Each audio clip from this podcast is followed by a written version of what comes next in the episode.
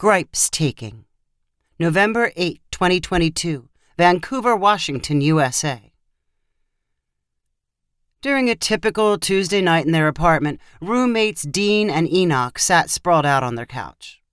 Each had one eye on their phone and the other eye on the Disney Plus show flashing on their 50 inch TV. Whenever the on screen action went silent, the steady tapping of rain on the roof could be heard. Dean played with his messy beard and winced at a new text message. My family's already nagging me about Thanksgiving, Dean said to Enoch. Yeah, mine too, replied Enoch sympathetically, running his finger through his mullet haircut. So what are you going to do? I don't know. It's such a hassle getting home. If I drive, it takes me eight hours. Flying takes almost as long because there aren't any big airports where my parents live. And flying before Thanksgiving is crazy busy. The worst time of the year. You're lucky all you have to do is drive over the bridge to Portland. How is that lucky? replied Dean with a shake of his head. It means I'm expected to head home for any little thing. My mom gets a new sink faucet, and I have to take a look. My nephew gets a tooth, and I'm supposed to drop everything and celebrate. At least you can use the excuse that you're far away. Yeah, but you can always leave after a couple of hours, said Enoch. When I go home, I'm stuck there for days. And for Thanksgiving, there's always a million relatives around. As soon as I walk in the door, I'm in the middle of a big fight. Half of the family is calling the other half a bunch of morons. Do they get all worked up about politics or something? No, much stupider stuff. I'm sure this year they'll be arguing whether the new Top Gun was better than the original, or which Stranger Things characters they should kill off. Well, I'll have to see my Aunt Janet and her kids. I'm sure she'll talk about how great Cousin Michael's doing. And by great, she means that Michael is his probation officer's favorite. He's got a ton of friends, in and out of prison. And my mom will say she wishes I was as friendly as Michael. Thanksgivings are the worst, no doubt, said Enoch. I hate how horrible you feel after eating so much turkey. I don't even like turkey but I feel obligated to keep eating it. And then everybody's lying on the floor, groaning with their pants unbuttoned because they stuffed themselves. And I like football as much as the next guy, but watching from morning till night is overload. And the whole thing consumes like three or four days because it spills into Friday and the weekend. On Sunday night, you're still doing the same thing and fighting with your family. When it's all over on Monday, I always feel worse than I did before it got started. I wish I could skip the whole thing. Or do exactly the opposite, said Enoch. Dean's face suddenly glowed like a newly lit candle. You know, that's a pretty good idea. If Thanksgiving makes us feel so bad, doing everything the opposite should make us feel good.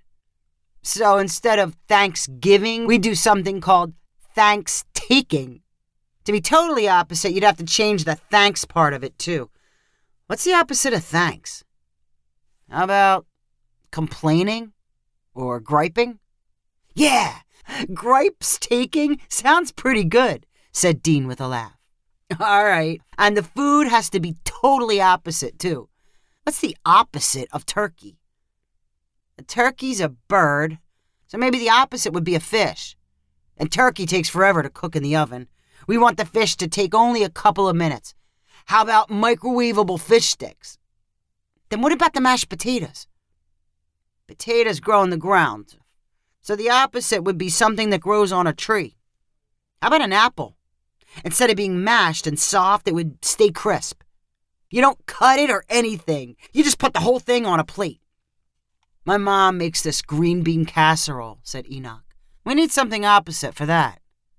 Dean threw out suggestions involving bananas and cheese sticks.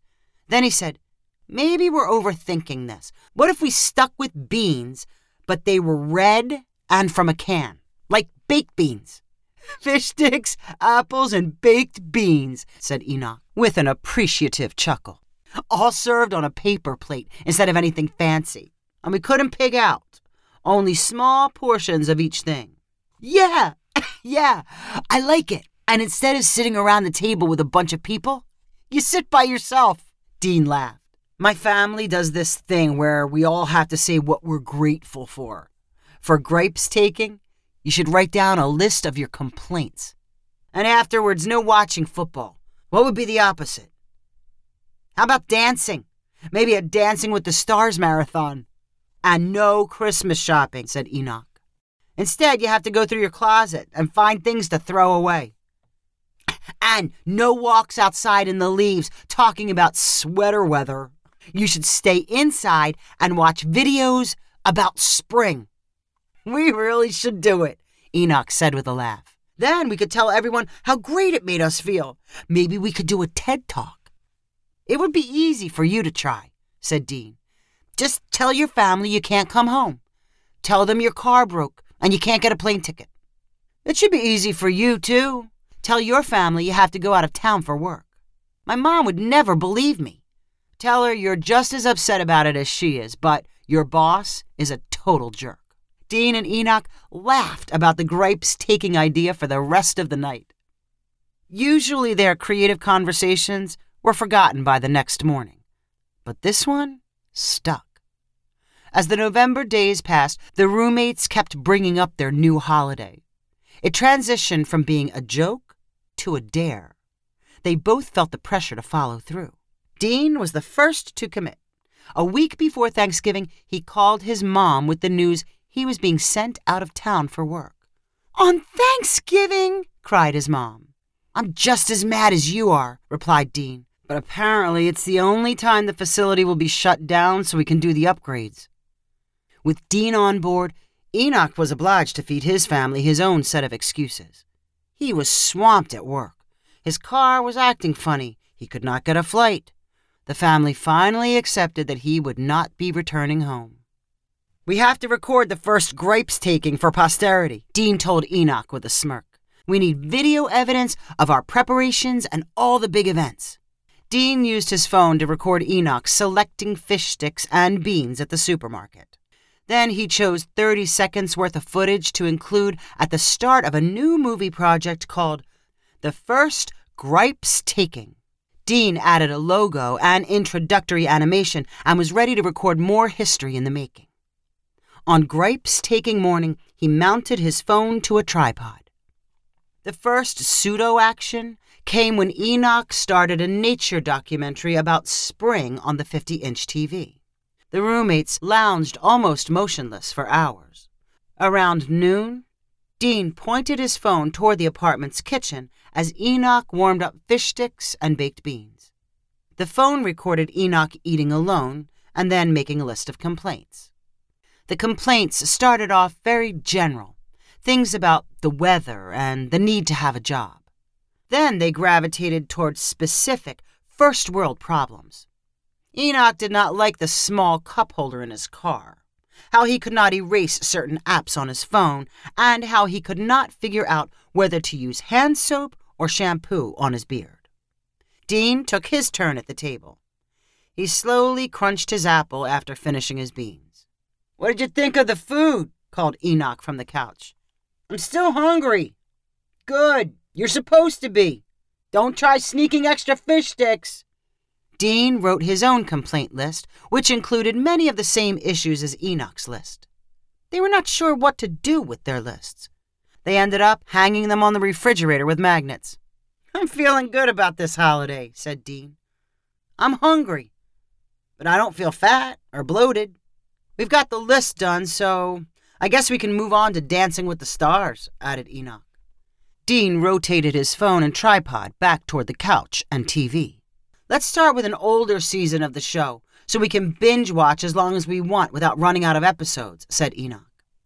The roommates settled onto the couch, giggling about how clever they were.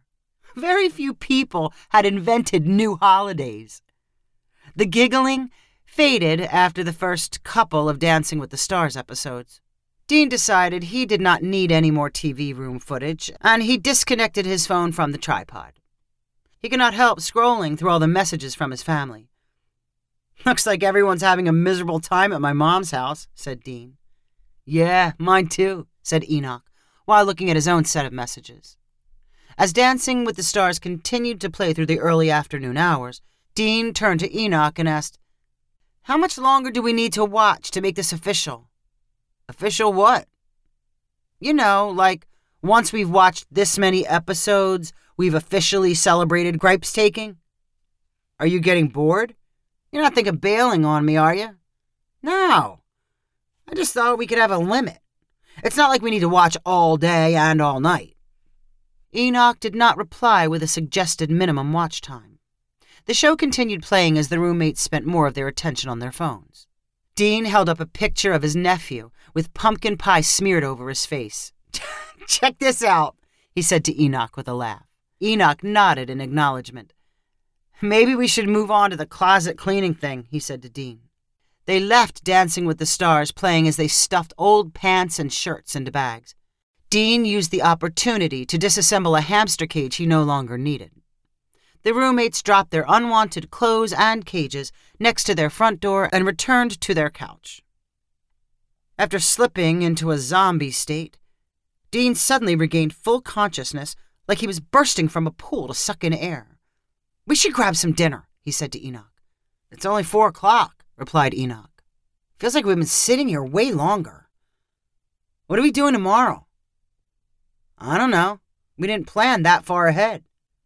We could go over to my parents' house for dinner. I bet they've got a ton of food. They think you're gone, remember? Oh, yeah. Wow. It seems like this day has lasted forever. As the words slipped from Dean's mouth, the roommates heard footsteps and voices outside their front door. Then, someone began jiggling with the lock. The deadbolt slid open with a click. Dean and Enoch exchanged panicked looks before ducking behind the couch. Dean grabbed the TV remote to throw at the home invaders. Enoch's fingers were ready to dial 911 on his phone. The front door swung open. Two middle aged women in sweatpants stood outside holding food dishes. A younger woman behind them carried a pie plate. He'll be so surprised. He'll be making turkey sandwiches for a week, one of the older women said to the other. Dean's head popped up from behind the couch. Mom, what are you doing here? The women standing at the door nearly dropped their food containers. Dean's mom recovered and said, What are you doing here? You were supposed to be gone. I'm using your spare key to drop off some food. Dean squeamishly stood up, followed by Enoch. Yeah, I, uh, just got back. They let us come home early, Dean stammered.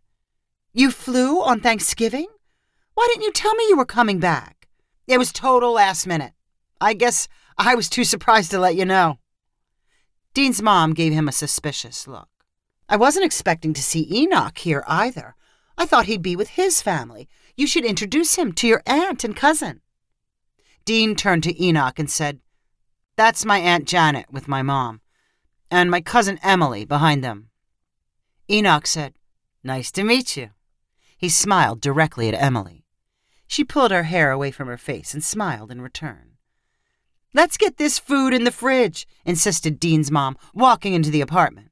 When she reached the kitchen, she saw the gripes taking complaint lists and asked, What are these? Oh, nothing. We were just messing around answered Dean.